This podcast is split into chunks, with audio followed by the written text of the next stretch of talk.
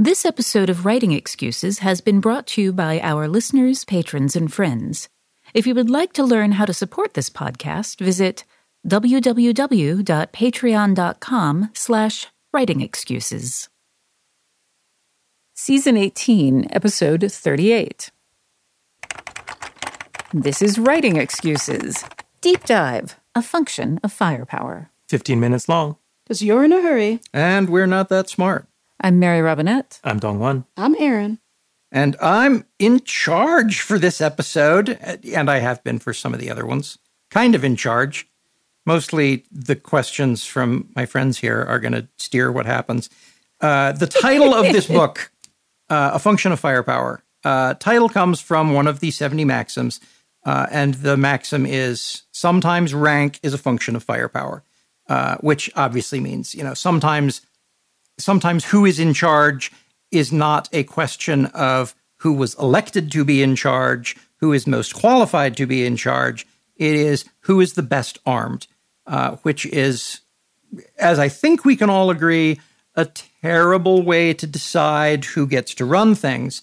Um, the story, the story here begins with a crazy AI who has uh, lots and lots of big guns and who is bound and determined to blow up anything that could cause the sort of mess that she's upset about. Um, and then we have the return of uh, the Awafan race who own a whole bunch of spaceships that our heroes took because they didn't think the Awafans were still alive, but hey, surprise, they are now we want our stuff back and now instantly they are the largest you know the largest uh, armed force in the galaxy. Um, and then of course throughout schlock mercenary there's been Petey who i always imagined as uh, as the sci-fi equivalent of a enlightened despot you know a benign benign god king um, who is not as powerful as he used to be and then I balanced those questions, you know, all of those guns against uh, against the old uh, the old saw. I say the old saw. It's Shakespeare, isn't it? The pen is mightier than the sword. That's Shakespeare. I'm going to say yes. I don't actually know. It's probably Shakespeare. Odds are high. Let's salad. Is, salad is Shakespeare. So yeah, um, the pen is mightier than the sword. Um, I wanted to drive some of the actual solutions from a from an academic conference where people are trying to answer the question where did all of the where did all of the civilizations go that came before this galactic civilization? Are we doomed to wipe ourselves out? Is there a great filter? What is it that's going on? Um, and uh, I, I really enjoyed I, I really enjoyed writing it but it was a challenge because I knew it had to be more than just a thing that keeps the conclusion from sitting right next to the beginning. Uh, you know, it, it, needed to be more than a spacer. Mm-hmm. Uh, you've managed to create, you know, in the way that middle volumes are, kind of a really dark chapter of this story, mm-hmm. right? I mean, the the thematics as you've just laid them out, you know, tapping into Cold War era mutually assured destruction there's like overtones of almost like indigenous reparations and then you know answering this big question about like fermi's paradox in certain ways right? Um and you know I, i'm i'm i know you grew up sort of child of the cold war in some ways. How much was that weapons of mass destruction mutually assured destruction finding other answers to that and asking that question in a slightly different way? How much was that uh, that's been this? i mean they you people use the word DNA wrong in this way all the time. That's been part of my DNA my whole life. Mm-hmm. You know, I I grew up, uh, yes, child of the Cold War. Parents telling me how incredibly scary the Cuban Missile Crisis was, um, and I think it was Korean Airlines flight something or other seven KAL. I want to say 007, but it couldn't have been that because nobody would name their plane their flight 007. Korean Airlines uh, flight uh, shot down by Russians in the early 80s. Yeah, I remember and that. I remember everybody at school thinking, this is it. Mm-hmm. This is the thing that sets it all off. Um, and and so yeah, they're they're that's in my that's in my blood. That's a that's a thing that my brain grew up with and grew out of, not in the same way that you grow out of a pair of clothes, but in the way that a tree grows out of a given patch of dirt. Um, so yeah, I had to explore those themes, and also those themes are when you look at the the various solution sets for Fermi's paradox. One of them is the set that says intelligence always gets greedy and destroys itself in a way that leaves no traces, which is a horribly negative thought to have, but it's fun to ask the question. I mean, because you've kind of created uh, inverted war games here in certain ways, right? Like Chinook has decided that the long guns are bad. We need to get rid of the long guns, and she's going to do everything in her power to make that happen. Unfortunately, that also means the Cold War is now a shooting war, Yep. um, and a lot of people are going to die as a result. Also, the actual problem is completely external to whatever is happening here. This is a misinterpretation of the data, but um, I, I guess I'm kind of curious, like, how did you get to that iteration of this? Right? It seems like you took the basis, the base narrative that we see a lot of the AI goes amok, decides humanity is the problem, but pushed it one step further in this way that she really is trying to save civilization in a certain way. Right? She believes she's doing the right thing, and um, in a way that I found to be very relatable and kind of fascinating, watching her kind of go off the rails, even as she's editing and herself and coming to some erroneous conclusions. But what would I? I don't exactly know what I'm asking, but there's something very interesting in how you're thinking about mutually assured destruction that I don't feel like I've ever quite seen in this way before. I'm so glad you noticed. Uh, because at some level, at some level, everything everything schlock mercenary is is derivative of things that I've consumed. Um, you know, I named a book "Big Dumb Objects" because there's this whole sci-fi trope about big dumb objects. Uh, better better authors than I have gotten to many of these questions long before I did. And so when I addressed them, I wanted to subvert or distort because co- comedy depends a lot on subversion. And maybe that's just, maybe that accidentally resulted in something that, from a phil- philosophical standpoint, is interesting rather than comedic. I'm so glad you noticed. Well, I mean, like circling back to Chinook when we're we're talking about the the goals, right? Like there's the um there's the the the authorial goal of these are the things, the actions that I need her to take, and then there's the the character goals of this is why she's doing that. When you were when you were uh, mapping it out, when you were doing that outline, how aware of you of of her internal motivations were you, and how much of that did you discover in the process of writing it? Ah, I knew pretty much all of what was driving her uh, from the word go.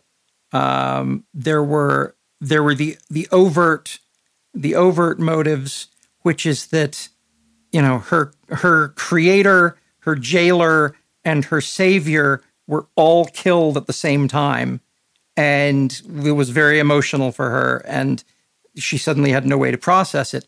But also, uh, the event triggered or set off a trigger like a time bomb in the system that she was now inhabiting because the intelligence that had all of the Oaphans trapped uh, was so unhappy with with themselves for what they'd done that they built this thing that would let them rewrite themselves so they could forget having committed the crime so that they could continue to keep the Oaphans trapped. Well, now Chinook lives there.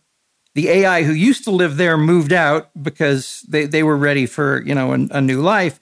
And she has this horrible emotional event and trips a system that begins rewriting her psyche in ways that she doesn't know she's doing. And I got, I mean, when I first described that to myself in the outline, I got chills. I was like, oh my goodness. Mm-hmm. Oh, what a landmine you've created for this character. Yeah. This is going to be fun.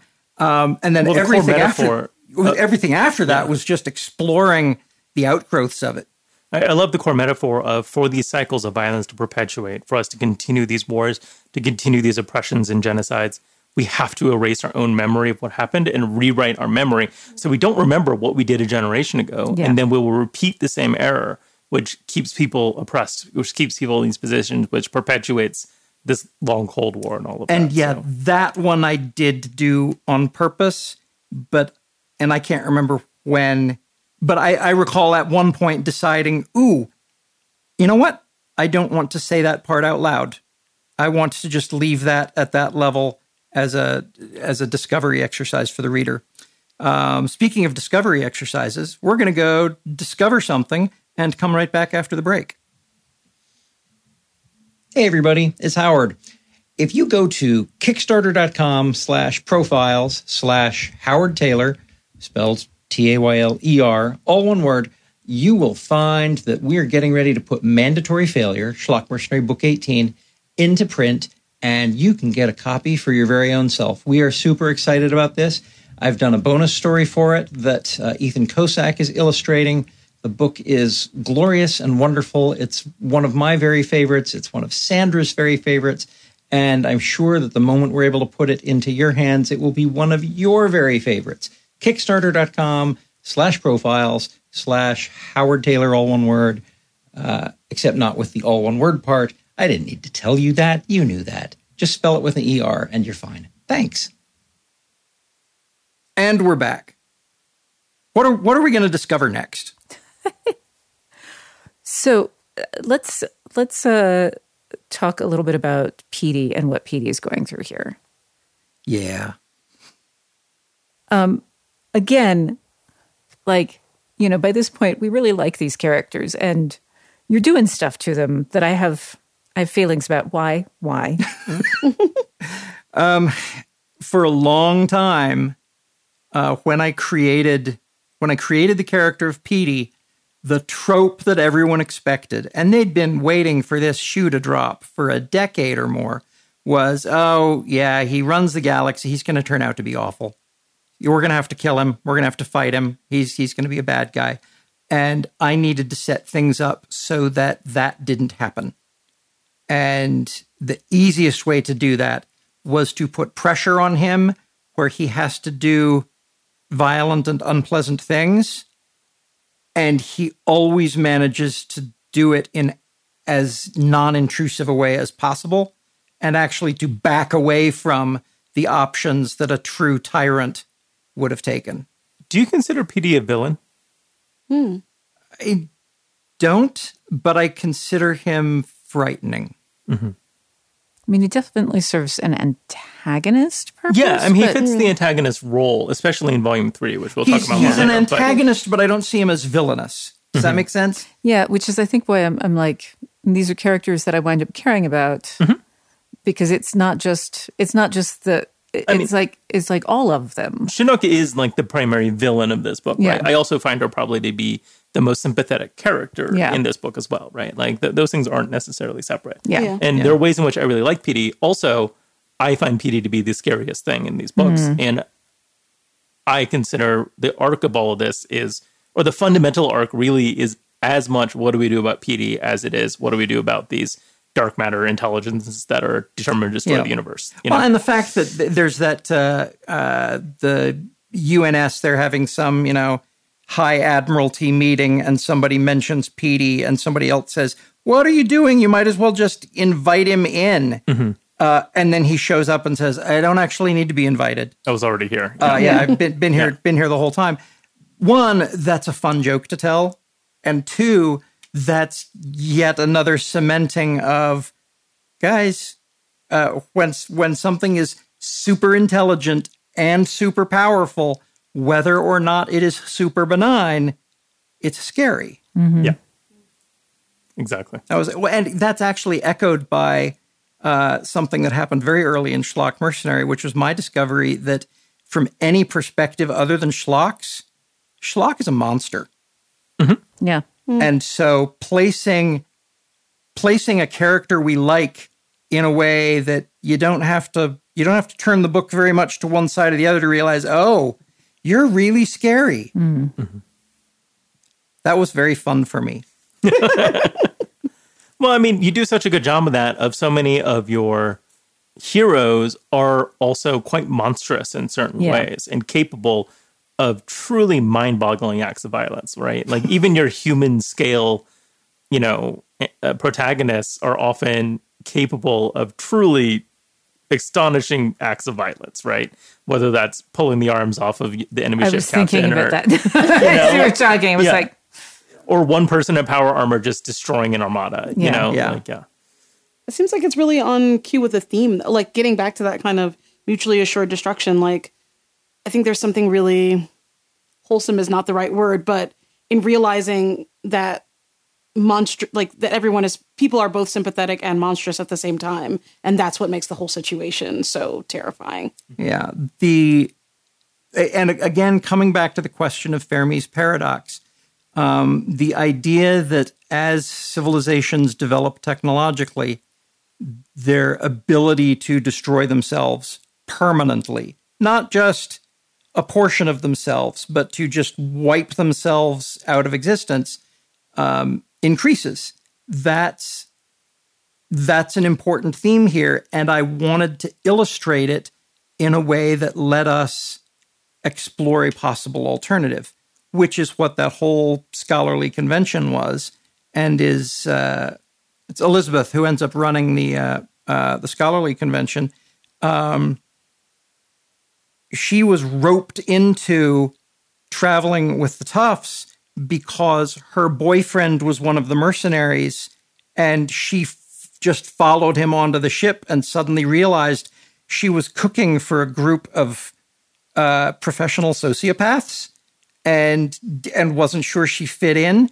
And in this book, I wanted to put her in a position to to steer things, to guide things away from all of the violence and disaster. Well, she's really the antidote to the title, right? Like mm-hmm. rank is a function of firepower, but also we see her get promoted out of being a cook just for being smart and competent and willing to say the thing that no one else is willing to say, right?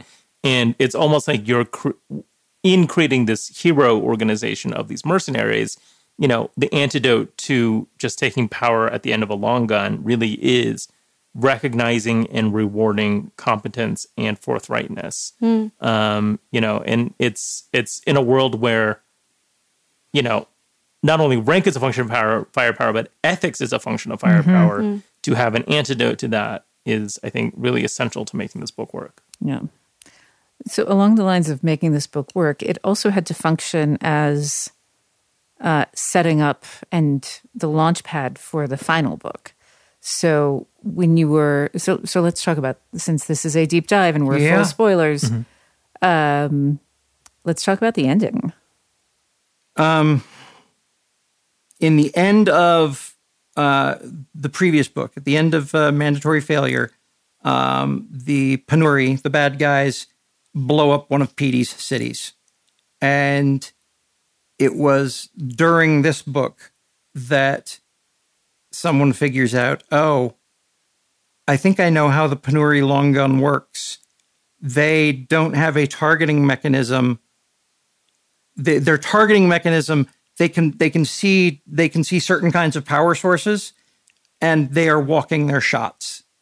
What are they aiming at? They're aiming at Petey they're trying to destroy his core power generator which you know by the time we get to the end of the book we realize that's the tool that he needs in order to in order to fight back and they blow a piece of it up um, I knew that was that was part of the original outline. Is that you know we we blow up something that creates a puzzle in book eighteen. We blow up something that creates a disaster in book nineteen. Um, queuing that up was queuing that up was a lot of fun. Uh, and honestly, one of the things that was the most fun about it was, and this is going to sound silly, I'm sure, uh, using brush pens and circle templates to create some of the energy effect shapes that I wanted to create, and then sending them to the colorist and saying, look, there is no actual astronomical or physics analog for the colors these things should be. Just make it look scary and dangerous and loud and hot and big and whatever. And Travis ran with it. And Yeah, I was going to say we, you know, we're a writing podcast, so obviously we're talking about the narrative structure and the writing. But uh, on the art front, you really pushed yourself to a different level. It feels like here, and got on. I don't know. uh, You kind of got on your Jack Kirby bullshit in the best ways, and it was like really fun to see some of these bigger scope, bigger scale intergalactic war things happening, and you really start pulling out those big guns, no pun intended, by the end of this one. I I leveled up the writing earlier in my career than I leveled up the art. And that might be because I joined the Writing Excuses podcast in 08 and have never been part of an art podcast. Yeah. Never. um, but I remember it, wa- it was a convention. It was a Gen Con. I was talking to Lar deSouza and complaining about how much my hand hurt using this one pen trying to create lines. And he looked at what I was doing and said, Here, take this uh, Fudenosuke uh, polymer nib uh, short brush pen. And I grabbed it. I was like, oh my gosh, a light touch makes a skinny line and a hard touch makes a fat line, but it doesn't splay like a brush. Oh, this is amazing. This is so cool. Took it back to my booth. He gave it to me because he's a hero. Uh, took it back to my booth and drew a book cover with it. And I think that was 2015 and just started to learn to use those tools. And that piece of the toolbox was critically important for the finale because now I could render some of these pictures that I I just didn't have the skill set for uh, earlier. Um, weird to talk about that on a writing podcast. but it's I, I think it's it's very much to the point that you know that there are that there's a tool in your that you don't know that you need to add to your toolbox. Like that's we, we talk about it as a metaphor all the time and you're talking about it as a very literal real thing. It's like oh here's a new t- physical tool. And and i think that that's that's something that everyone can can take away. It's like you just getting the tool isn't enough. It's learning how to use the tool. That's really where the magic is. And I think one of the things that Lar said was uh, when the student is ready, the the master will appear. Um, I had tried to use brush pens before and just couldn't. I'd tried several, simply could not make them work. And then I sat down with him, and in 30 seconds, the the lines were coming off my hand the way they needed to. I was like, "This pen is magical." I I never and and then he said, "When the student is ready, the master will appear." Um, you know, you are now ready for this tool. Uh, congratulations. Um, we are just about out of time. The conclusion of this book needed to set up the final story. And that involved what I call uh, what I call like character arc blocking, where I had to put chunks of the cast in different places. I had to scatter them because I knew that the final act, the next book, was going to come together with them in the very end coming together. And I know that sounds shallow and silly and obvious, but shallow and silly and obvious. Uh, I, I've made the schlock mercenary joke already. Which of those words suggested that I would not do this? But sometimes those simple tools are the best. We work with those forms, and then as you drill down on them and make them your own, uh, they actually work. Hey, work, homework. Who's Yeah. got that? I do. Speaking of tools you can make your own, we're going to work with words. You're familiar with those. Uh, and so, what we're going to ask you to do for the homework this time is to work three words into your work in progress, and they are expeditious, sock, and dragonfly. The best words. So, enjoy those and put them right into your work. This has been Writing Excuses. You're out of excuses. Now go write. Do you have a book or a short story that you need help with? We are now offering an interactive tier on Patreon called Office Hours. Once a month, you can join a group of your peers and us, the hosts of Writing Excuses, to ask any question that is on your mind. Writing Excuses has been brought to you by our listeners, patrons, and friends. For this episode, your hosts were Mary Robinette Kowal, DongWon Song, Erin Roberts, and Howard Tayler. This episode was engineered by Marshall Carr Jr., mastered by Alex Jackson, and produced by Emma Reynolds. For more information, visit writingexcuses.com. If you aren't familiar with Locus Magazine, they're a long standing and respected website, magazine archive, and resource for science fiction, fantasy, and horror. Basically, they're the industry magazine for our genre. They also run the annual Locus Awards, a top tier award that recognizes new, diverse, and excellent voices in speculative fiction. They tell the storyteller's stories through author interviews, book reviews, curated reading lists, international industry news, obituaries, and more. Locus has meant a lot to me, both personally and professionally. In my career, I've been interviewed by them, and I've also turned to them as a source of understanding who is involved in the industry. Locus is holding their annual fundraising drive to keep their doors open, lights on, and future bright. I'll be contributing to their crowdfunding campaign by donating a cutscene, some original art, and a couple of other things like do you want to do a one on one chat with me? So join me in supporting Locus.